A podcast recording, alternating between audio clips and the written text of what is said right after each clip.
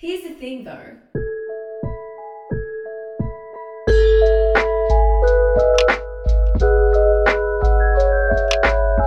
Hello, hello, hello, and welcome to another episode of our podcast. Here's the thing though. My name is Saliha and I'm your host for today. I'm here with my producer slash editor, Mitch Price. Hey. Before we begin, we'd like to acknowledge the Darug and Ku-ring-gai people who are the traditional owners of the land that we are recording on today. We'd like to pay our respects to all First Nations people, past, present, and future, and acknowledge that we're recording on stolen land and that sovereignty was never ceded. So, Mitch, how are you? How's it going? I'm a bit hungry. a little A bit? Uh, just a little bit. I'm very hungry. You're very hungry. Yeah. Yeah. So we have that in common, as I'm sure with many other people right now. Yeah, because it's day seven of Ramadan, fasting away. I feel like I've actually been doing pretty well the last few days. think I've adjusted. But just today in particular, I'm struggling. And it's so maybe it's because I knew I'd be recording today and like psychologically, because I had anxieties around it. My body's like, oh, you're concerned about your throat dry and like, you know, feeling a bit thirsty. Well, guess what? Now it's happening. So I, I mean, I feel like I just did this to myself. I kind of manifested my own issues at the moment, which is a little unfortunate because I have been fine the last few days. I get really hungry in the last half hour of the day, but I'm like already cooking at that stage and I'm about to eat anyway. So for the most part, I've I've been finding it alright. What about you, Mitch? Um, yeah, it's been more difficult than last year. I feel like last year it was, uh, for me, it was just fairly straightforward, fairly easy. But this year, for some reason, I'm just, uh, I'm struggling some of the days. Surprisingly, I was really concerned about like doing a long eight hour shift at my retail job, but that was actually the easiest day because I was just so distracted. And it's actually the days where I don't have anything on or I'm doing like an intellectual task like mm. recording this podcast or studying that I'm just counting down the hours so I can make some food. But the worst part is is that by the time, you know, 5:30 or when, whenever comes, I'm my hunger is dissipated. the hour before that I'm starving. But then when I get there, the hunger's gone. I'm like, why couldn't like why couldn't this either have come hours ago?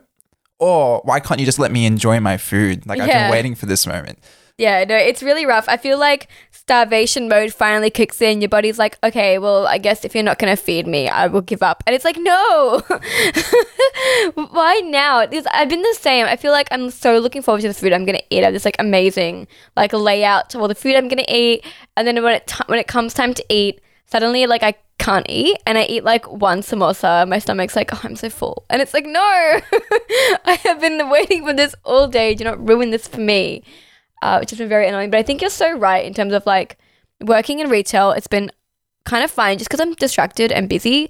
I have struggled a little bit with just like the pace of movement, especially if you're talking to customers a lot. I'm just having a lot of trouble with a lot of like talking because my mouth gets a bit dry and I get a, quite headachy. But those days have been easier than the days that I'm just like at home writing articles or like working on something where I'm not really moving, but my brain is doing all the work because I just get like mad brain fog and I'm just struggling. Yeah, no, I feel that for sure. But anyways, let's hopefully get through this task without our voices being uh too croaky. Yes, my dry. apologies in advance if I just sound like I'm really dehydrated because I am.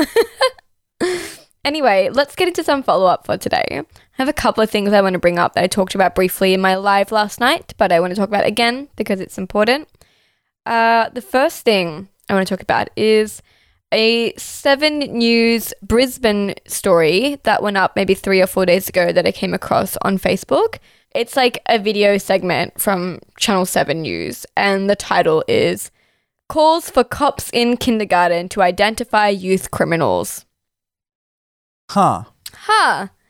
So it's a news story about introducing police officers into kindergarten classrooms around four, five, and six year olds in order to catch at, at risk or quote potential offenders early. Um, as some kind of early intervention strategy for crime, right? To like spot these little criminals before they actually do any serious damage.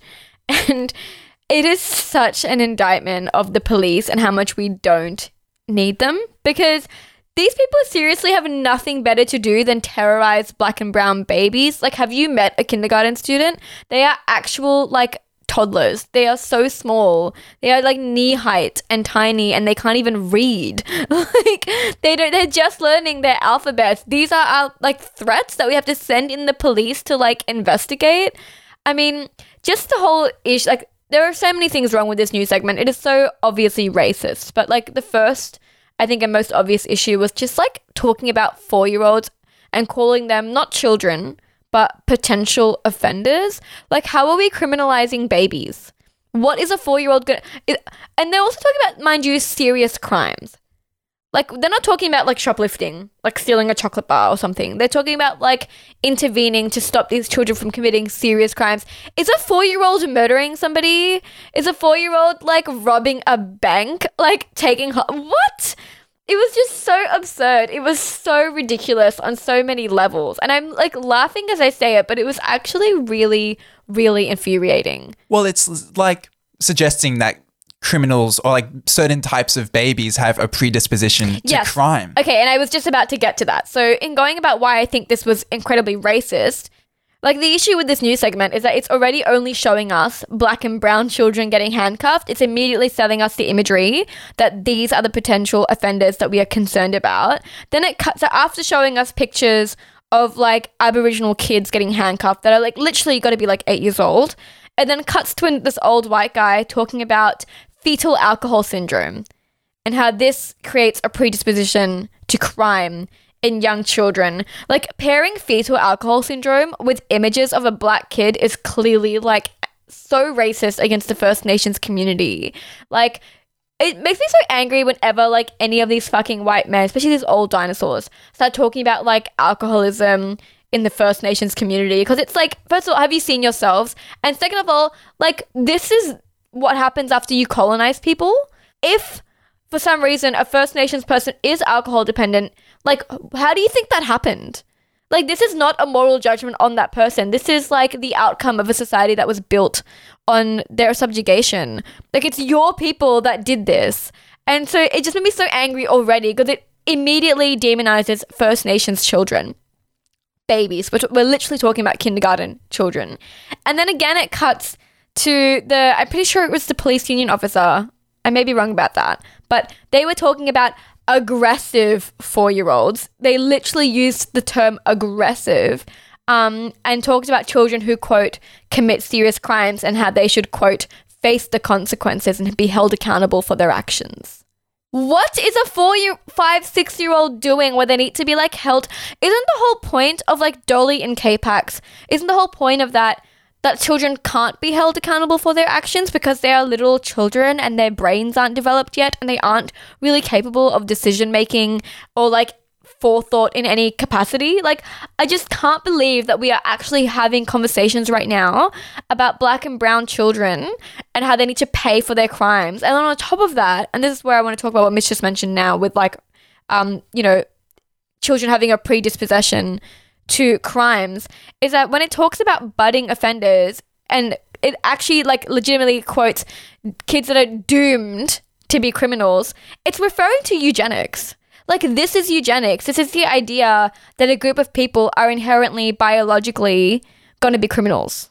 Like this is how for generations like fucking white colonizers have justified the locking up, the torture, the abuse, the sterilization of ethnic minorities because their argument has always been that these people are dangerous to us inherently.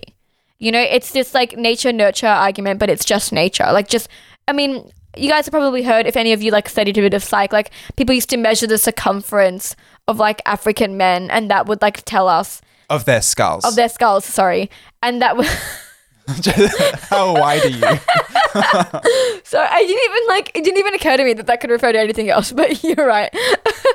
um, but yeah, like measuring the skulls or heads of African men, and they're talking about how animalistic or like savage or intelligent or whatever this made them. Like this is all eugenics.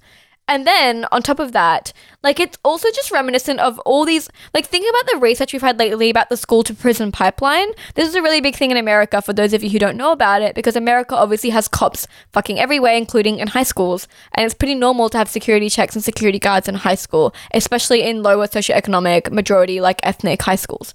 Um and there's this thing called the school to prison pipeline, where basically, like, it's obviously ethnic kids and particularly black kids that are disproportionately going to face consequences for quote unquote actions or whatever. They're gonna be punished for things, um, be suspended, expelled, given detention, whatever. These kids are then alienated from the school system and inevitably will fall into crime or like into circles where crime happen because it's kind of the only place that they know and also it's a place they're constantly sent to by these racist police officers. And it's just this discussion about how like increased policing is what causes crime, essentially. And I just feel like we know this. We have like decades of research on this. It is something that you learn if you do like pretty much any humanities degree at university. Uh, it's pretty common knowledge for a lot of people that are interested in humanities and the way society works. And so it's just so shocking that we're, ev- we're even having this conversation.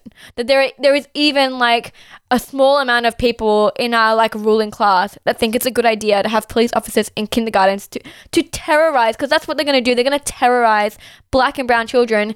And like the timing of this as well really infuriates me because this has come out like days after protests for the death of Adam Toledo in America, who was a 13 year old kid that was murdered by the cops, right? This we're currently having a conversation right now on an international level about the demonization, the criminalization of black and brown boys. Like we are having that conversation and we are talking about how it's so ridiculous and dangerous that we like make these children uh, seem like they're adults, like they're inherently offenders when they're just fucking children, right? So for this to come out just after that and just after a recent Q&A episode about the growing threat of white terrorism and how in Australia at the moment the face of terrorism is actually white men. Like it is a right-wing extremism that is the biggest terror threat at the moment in Australia and also in America. So to have these two like political events happen, one where we're like being critical of the way we treat black and brown boys and youth in general, and then also talking about the threat of white terrorism, like it cannot be a coincidence that a week after that we're having Channel 7 put up a story about how actually the real danger are black and brown four year olds. They're actually who we should worry about. Let's distract from the conversation of white terrorism. Let's distract from the conversation of Black Lives Matter and let's have a conversation about how these kids are inherently, you know, at risk of becoming criminals and we need to do something about it. It's just so insidious. And also, something else I wanted to bring up as well is how it's really topical right now the age of criminal responsibility and how we want to raise it because it is dispor- disproportionately used against Aboriginal kids. Currently in Australia, the age of resp- criminal responsibility is 10 years old. It's one of the lowest in the world. The UN, I think, recommends around 14. And so this is, again, a really topical thing that's being pushed right now, especially by the First Nations community to try and avoid having young Aboriginal boys be targeted by the cops and thrown into prison. Um, and just as we're having conversations about raising the age of criminal responsibility, these people are talking about how actually these kids are all just criminals. Yeah, no, I think you're entirely right. And just listening to you talk makes me think of like three things specifically. Like, firstly, like this is fascism in the strictest Yeah. sense of the word. But anyways, it like it's suggesting that criminality is like a real thing. Like it's it's a it's a temperament Yes. that you're born with. Like that's of course not true. Like like everyone knows that what like what's a crime in one country isn't a crime in another country. It's all socially determined, and it's and if you are a criminal or if you are have a predisposition for quote unquote criminality, it's because of social conditions and not like biological conditions. Exactly. But then the other thing is, while I'm no expert on the subject, does this not seem potentially ableist as well? Yes. Okay. I'm so glad you brought this up. I completely agree.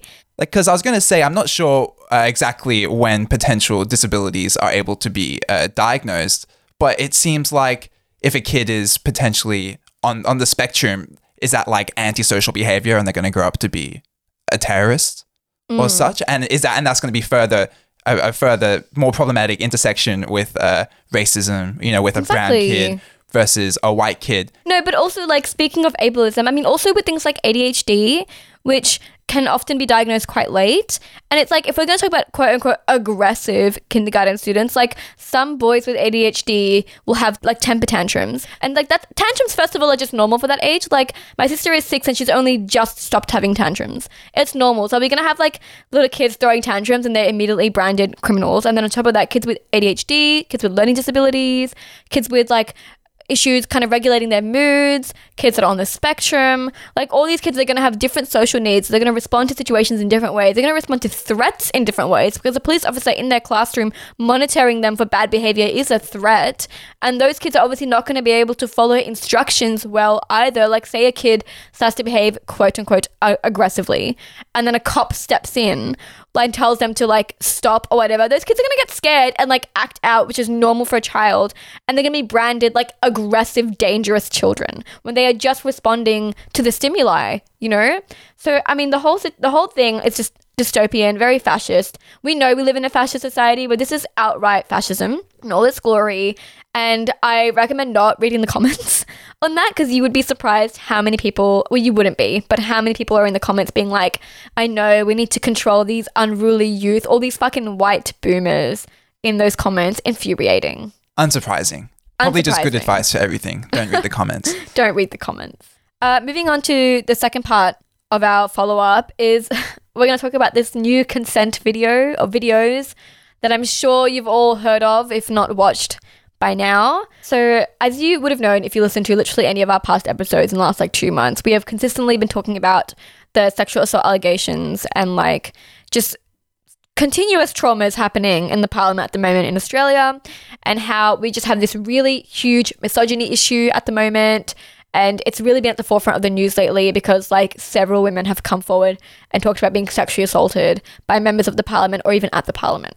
So this is a really big issue right now. It's really topical. Just to give you a bit of a recap, there was a push to have consent education introduced in schools because clearly we have an issue with misogynistic boys and men assaulting and raping women and girls. So, after a viral petition kind of hit the government, they released just yesterday a educational consent video that is supposed to be shown at high schools and whatnot to teach young people, teenagers, about consent.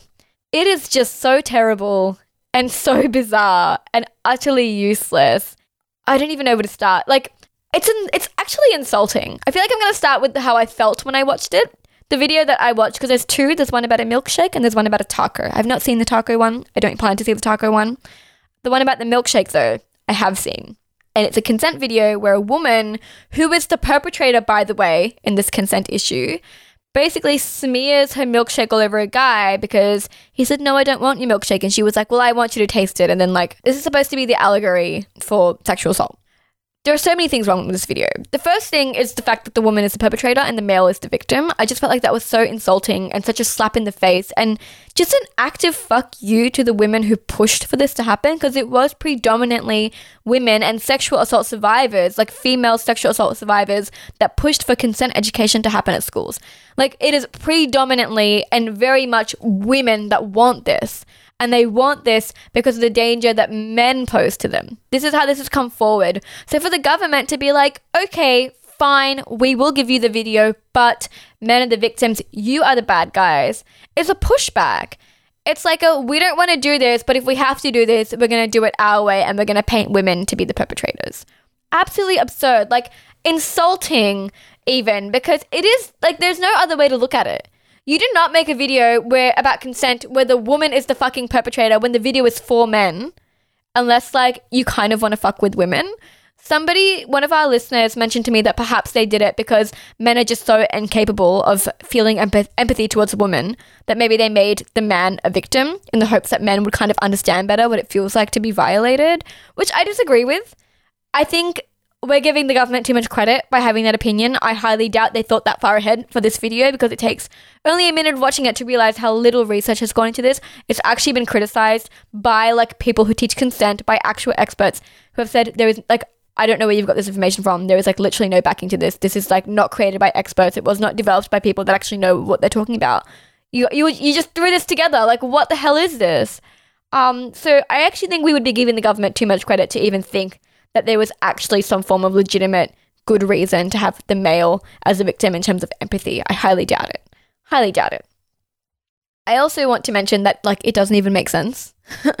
the video is like so confusing. It's so bizarre. Like the way they've decided to explain consent just doesn't make sense. They talk about like moving the line, which is not something I've ever heard of in learning about consent. It just I wonder I do wonder and this is probably me being just way too cynical, but I'm going to say it anyway. I do wonder if this is purposefully made like it's purposely made consent confusing as almost a defense against our rapey parliament members like to show that it's confusing and therefore not their fault if they misunderstood a situation and raped somebody. Like, see how hard consent is to understand, guys? See, we told you it's so difficult when it's really not difficult. And like, young children tend to understand consent pretty well if you just tell them what it is.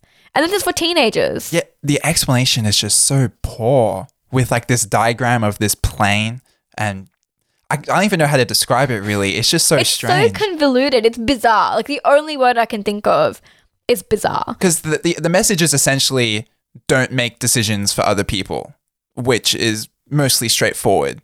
But then you have to use this diagram of like, you know, on the right side is the no uh, section, the no area, and then his on the, the the other side is the yes area. In between is the absent, I don't know area. So when you make a decision for someone else, you're expanding, you're you're towing the line, you're pulling over the yes area And you become into an the no active area, agent. which creates the whole area, which makes the entire plane yes, which doesn't give the other person the autonomy to say no. Like, did you follow that? Is this just not? it just doesn't make any sense. And also, like, just the setup of it is super weird as well because it looks kind of poppy. The acting is bad. The scripting is weird. And, like, just a weird innuendo as well with a milkshake. I just feel like the imagery is icky. Her smearing a milkshake on his face and being like, oh, yeah, I know you like my milkshake is so uncomfortable and weird and clearly a sexual innuendo. But also, nobody in this video actually wanted to mention sex, even though it's very much about sex or it's meant to be about sex. And then on top of all that, just to make it even more surreal and bizarre, there's this weird satirical British voiceover that sounds like a voiceover you'd hear in like a children's cartoon, like Peppa Pig or something. You know, when there's like a narrator, like in Charlie and Lola, like that kind of vibe. It's so strange. Well, I was thinking the whole thing with like its poppy colors and a bit off kilter acting just felt like a budget Wes Anderson short film or something. It was very strange. Well, it felt like it was satire, right? Yeah. It felt like it was making fun of a consent video, but it was like totally unironic, but it felt ironic. It was so strange. And something else I wanted to mention, something that is probably one of the more frustrating things about this video is like how much it really kind of makes a mockery of sexual assault because this milkshake situation is not a good metaphor in any capacity. And there have been other good metaphors in the past with like drinks that have worked. I've, a lot of you have probably seen the tea consent video. Um, if you haven't, look it up. I feel like that's actually a really good video. It's quite tongue in cheek. It's also a little bit silly, but it really gets at the heart of the problem and it shows the absurdity and the like downright evilness of ignoring somebody's consent. It's really good. That could have been what, like, this could have been that, but it wasn't. And I just think I know they're capable of doing better because, like, when I was in year 10 and I did Crossroads in high school, with, which most like Australian teens probably did, it's about like driving safety for us. And they like outright traumatized me. Like they would show us videos of like mangled bodies in cars and they would recreate a car crash and then get like eight paraplegic people to come in and tell you how traumatized they are and that, you know, you could kill somebody like me. So be careful. It's really horrific. This is the reason I don't have my license. I have such bad car anxiety because of Crossroads and high school. They are capable of making an impact. Maybe that was too much of an impact. But like when it comes to consent, we have weird, vague, almost satirical like metaphors of milkshakes. Just say it what it like just talk about rape and sex because the whole point of talking about consent is to show you the damage you could actually be doing to somebody by raping them. Like isn't that we're trying to humanize women here because a huge part of the consent conversation with these young boys and men is they don't really see women as people. So when they rape them, they don't really care about those women's feelings. They don't really care that they're hurting that person. There usually is an understanding that they are raping somebody, but they just don't seem to care. That's the issue here.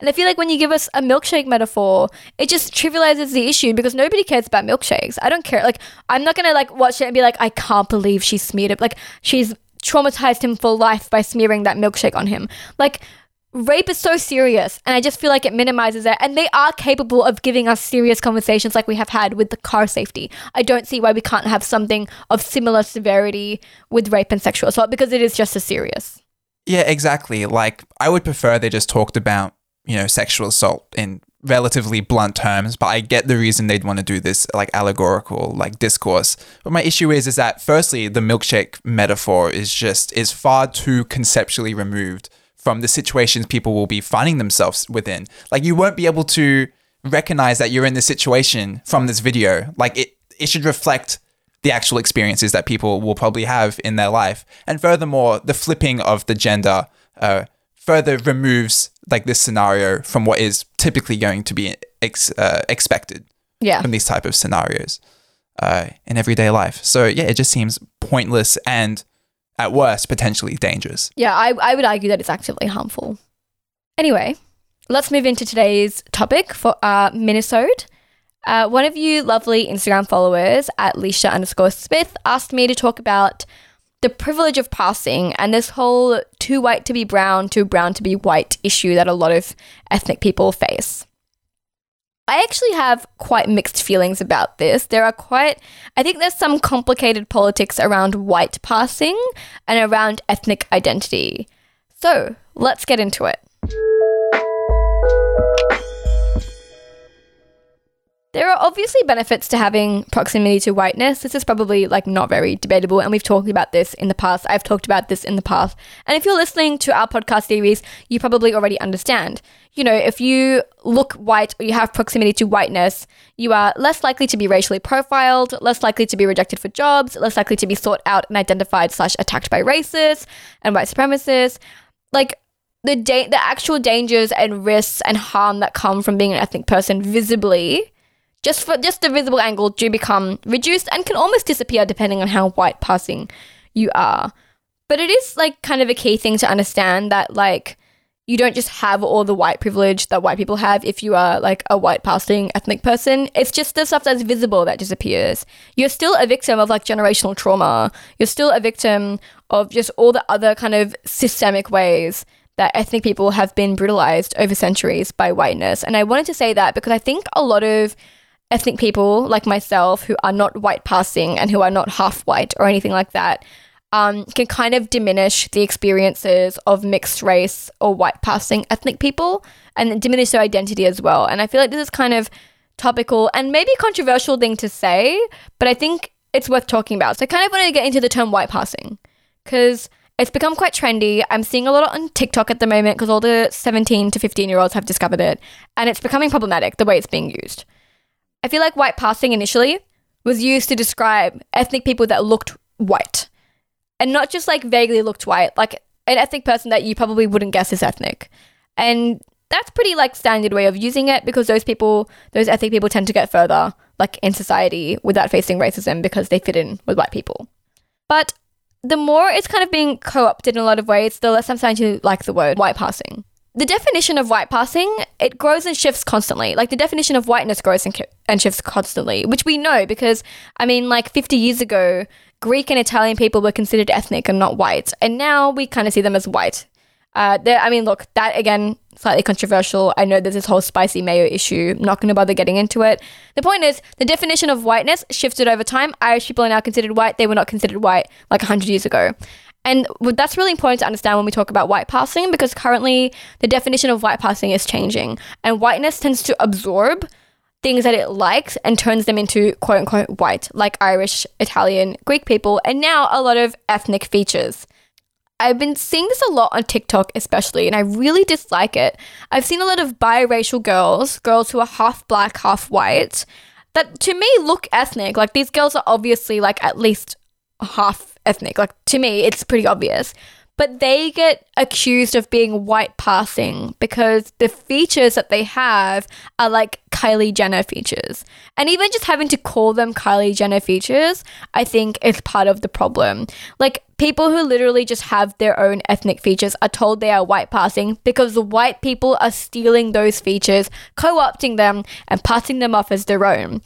It's common with a lot of like mid toned ethnic women who have like big lips, big eyes, long lashes, big Bratz doll vibes, but are like just tan and not like darker than tan. They're told they're white passing because like white girls these days are tanning to this level and are getting lip fillers and are getting fucking fox eye trend like vibes and it's just it's like Kylie Jenner who like 5 years ago we would have thought she looks like an ethnic woman, but she is a white woman. We know she's a white woman. She's changed her face to look like black women. And now she's the image of white women. And so we've shifted the idea of what white people look like. And they don't look like this. But it's become so easy to adjust your features now. And because looking mixed race is in, and so many white girls especially, and I know I keep talking about white women, but it's because I find this conversation tends to be directed at white women in particular more so than it is, or women in general, than it is like mixed race men. I feel like this is a very gendered conversation when we talk about what you look like. So I'm going to be specific to white women here and ethnic women here. Like, white girls have co opted traits typically associated with ethnic women. And now ethnic women who have those traits are called white passing. There was a TikTok I was watching the other day of a Pakistani girl who people were like, oh my God, you look just like Kylie Jenner and you don't look Pakistani at all. And she's like, I look like me. I don't look like Kylie Jenner. In fact, Kylie Jenner looks like me. She bought my face, was kind of the conversation. And while to not validate like dissing people who have plastic surgery, it is a really important conversation we're having right now about who actually looks like this. Because nowadays, I feel like I see white passing used to describe ethnic features that white people stole. And then we like these poor ethnic girls are getting hated on just for like existing the way they are because now they're considered white passing because they like have a nice golden tan and they naturally have almond shaped eyes. It's not a fox eye trend. Like it's just there are things there are traits right now that like are white passing that 5 years ago would have been considered black. There was another TikTok. I'm gonna keep bringing up TikTok, but I feel like I'm seeing a lot of this discourse on TikTok, which is why I'm bringing it up.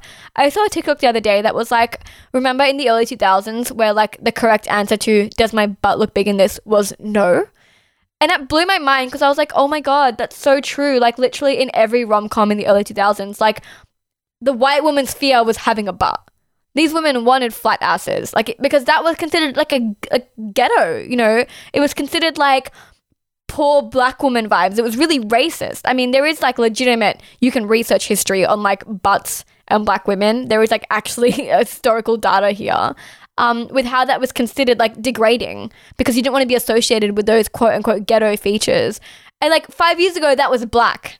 And now these these features are like white because white people have decided they're trendy and taken them, and then black women who have those features are now white passing. So I am really skeptical of the term white passing these days. And I don't like it very much because I feel like, if anything, it's often weaponized to discredit the experiences of women that are ethnic. Like they are ethnic. They might be half white, but they're still ethnic. That ethnic blood and that ethnic history and that ethnic culture still matters.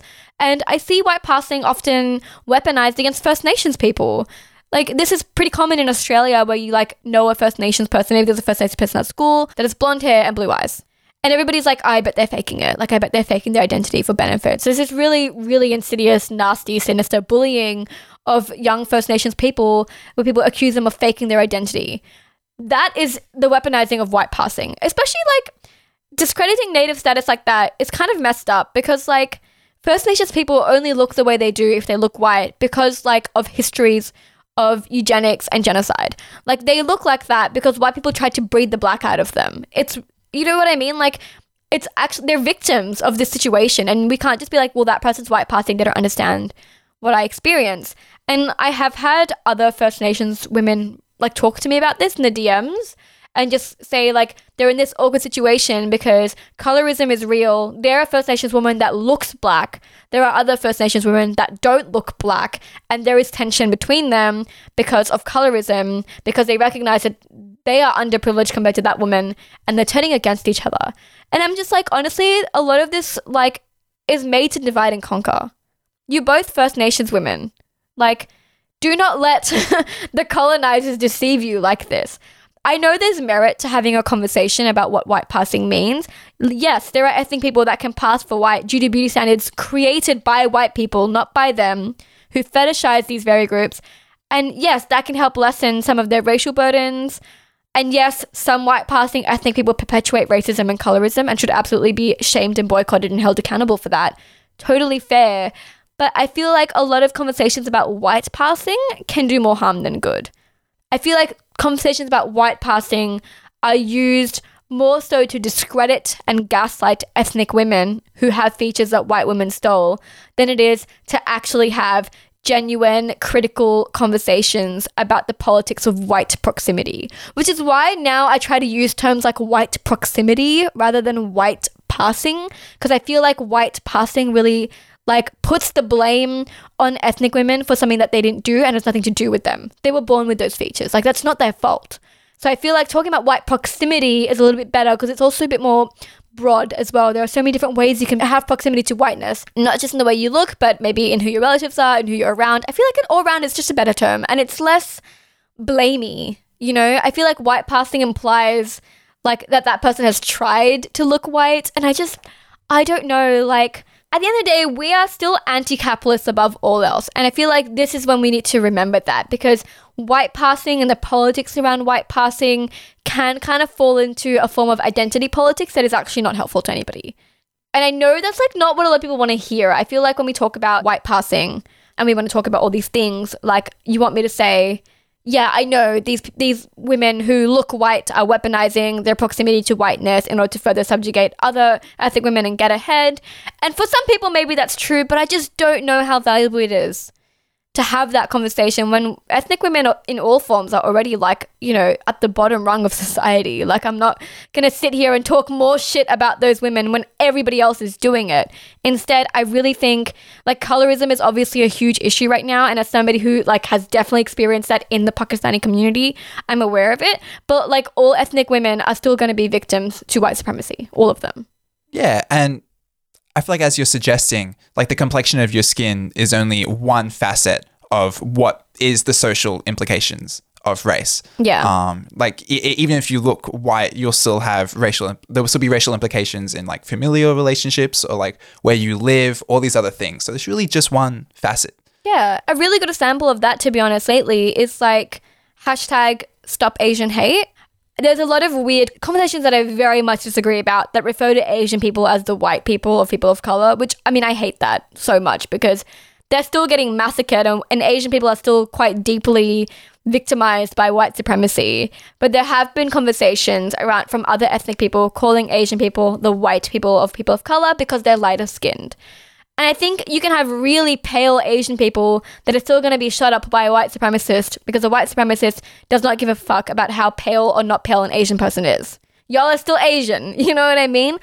Racist white people don't care how, like, they still see you as your ethnicity. So there's no point in us calling each other out like that. I just feel like it's the same thing with like Asian identities as well. I remember I saw a tweet where some guy was like, you know, my mum was like, okay, you'll be fine because you don't speak Mandarin in public, you speak Thai in public. And I was like, mum, do you really think a white supremacist can tell the difference between Mandarin and, and like Thai? Like, exactly. This is my point. Like, these people don't care about the nuances of our race.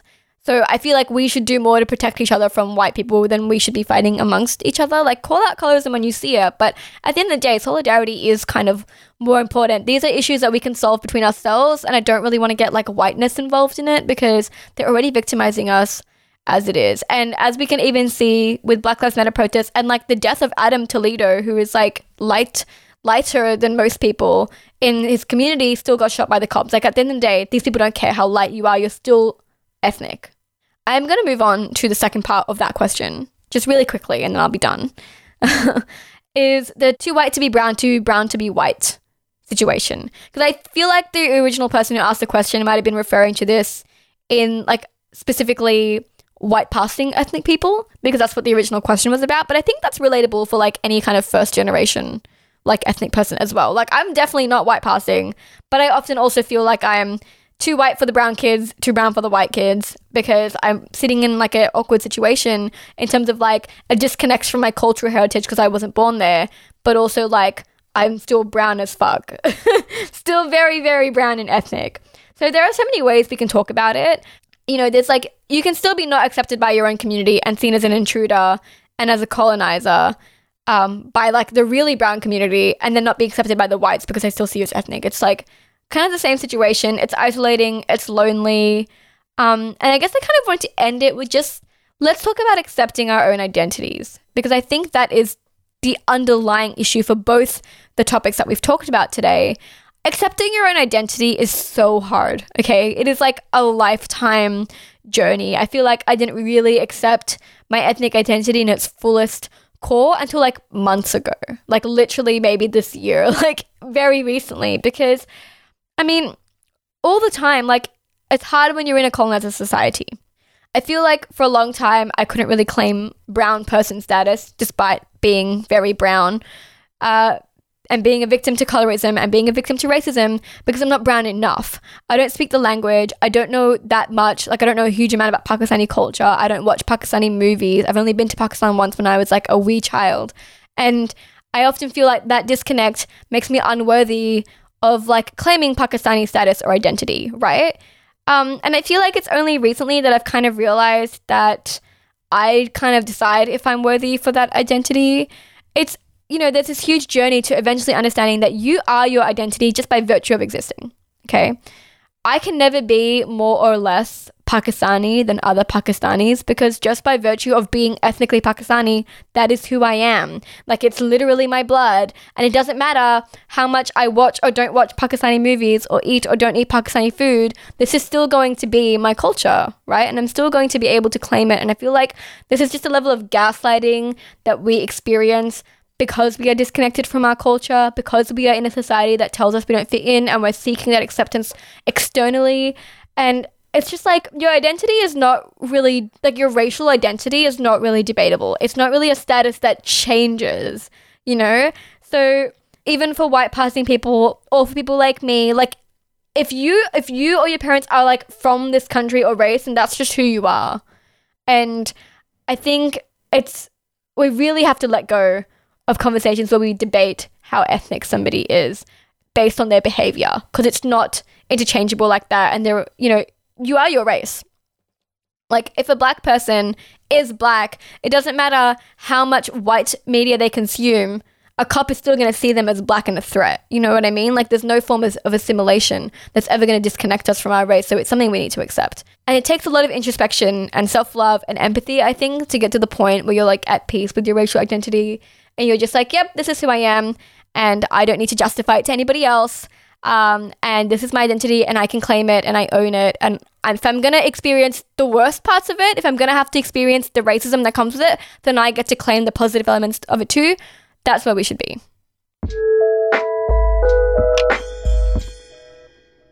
Cool. Well, thanks for listening to our second quote unquote mini-sode. We're really failing at the Minnesota thing. Yeah, maybe not so many.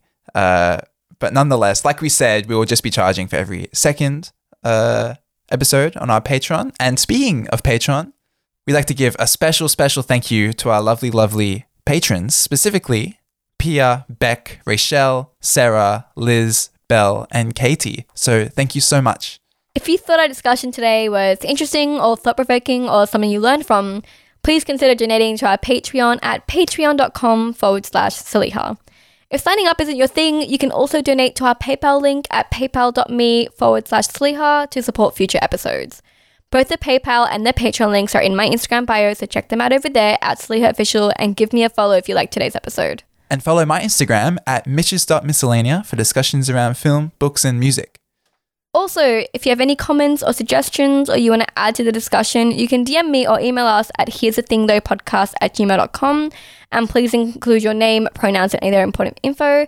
Also, please feel free to send us questions for the next two weeks because we are basing our minisodes during Ramadan around listener questions. So basically doing long form answers to your questions. And of course, remember to follow and subscribe. It really helps the podcast get out there. Thank you. Bye. Bye.